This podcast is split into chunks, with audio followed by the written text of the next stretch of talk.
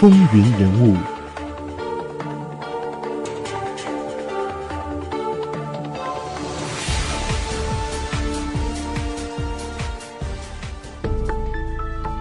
欢迎回到风云人物。讲到这里，美国第一任总统乔治华盛顿的故事基本上就讲完了。您是不是在以上的节目当中也听到了许多在之前您不曾了解的关于华盛顿的故事呢？可以说在华盛顿六十七年的人生生涯当中，他经历了许许多多的事情，在他身上上演了传奇，他也为美国、美国人民以及美国将来创立了许多的第一次。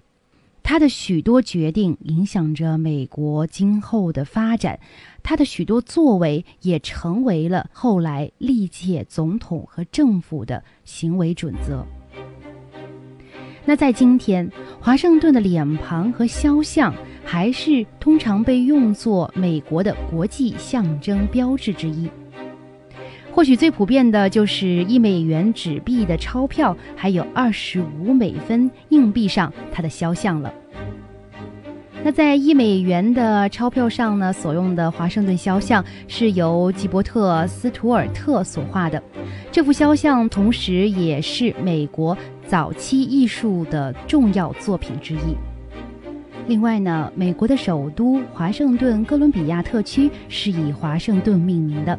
那华盛顿对于联邦政府哥伦比亚特区的建立是有极大的关联的。那他呢，也是挑选白宫位置的人。后来啊，因此就建立了华盛顿纪念碑来纪念他。纪念碑也成为了华盛顿特区最著名而且非常显眼的地标之一。华盛顿也在遗嘱中捐赠了一部分资金，以在当地建立一所大学。那这所大学后来就被命名为乔治华盛顿大学，用以纪念他。另外，紧邻太平洋的华盛顿州也成为了美国唯一一个以总统命名的州。美国海军历年来的军舰也有三艘陆续以华盛顿命名。目前仍在服役的是一艘尼米兹级航空母舰，也就是人们所说的华盛顿号航空母舰。另外啊，还有我们非常熟悉的，特别是身在纽约的人们，接连着新泽西州和纽约市的桥梁呢，叫做乔治华盛顿桥。另外呀，说到华盛顿，还有一件不得不提的事情呢，就是我们非常熟悉的美国总统山，或者说叫做总统雕像山了。其实呢，它是位于拉什莫尔山国家纪念公园，那这个也俗称为美国总统公园。它其实是一座坐落于美国南达科他州基斯通附近的美国总统纪念公园。那公园呢，里面有高达六十英尺的四座雕像，那它们都是美国前总统的头像，它们分别就是华盛顿、杰斐逊、老罗斯福还有林肯。人们都认为啊，这四位总统是代表了美国建国一百五十年来的历史。那整个公园的占地面积是达到一千两百七十八英亩，最高处的海拔是有五千七百二十五英尺。那这座公园呢，它是由美国内政部下属的一个分局，也就是美国国家公园管理局进行管理的。可以说，每年是吸引大约两百万的游客前来此观光旅游。关于这个纪念公园呢，其实是有一个小小的历史故事的。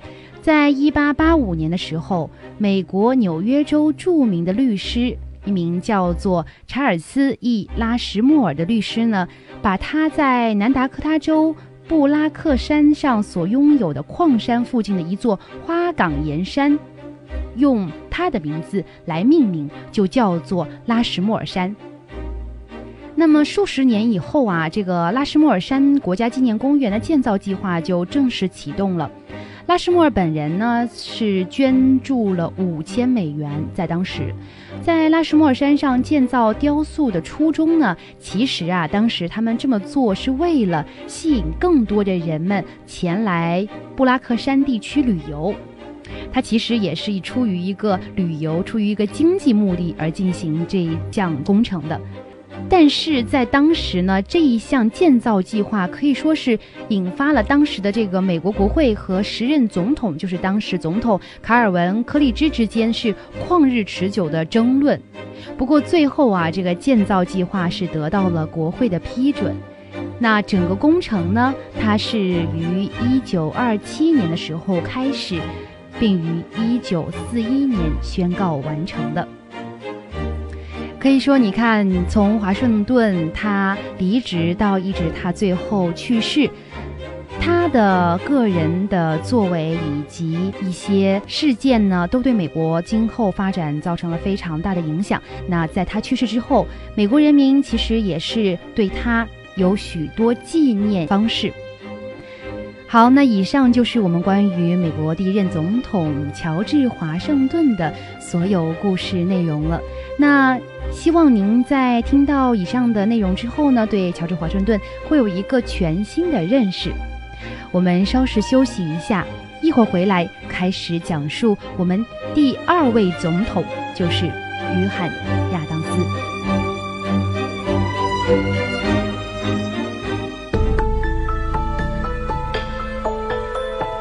风云人物，精彩稍后继续。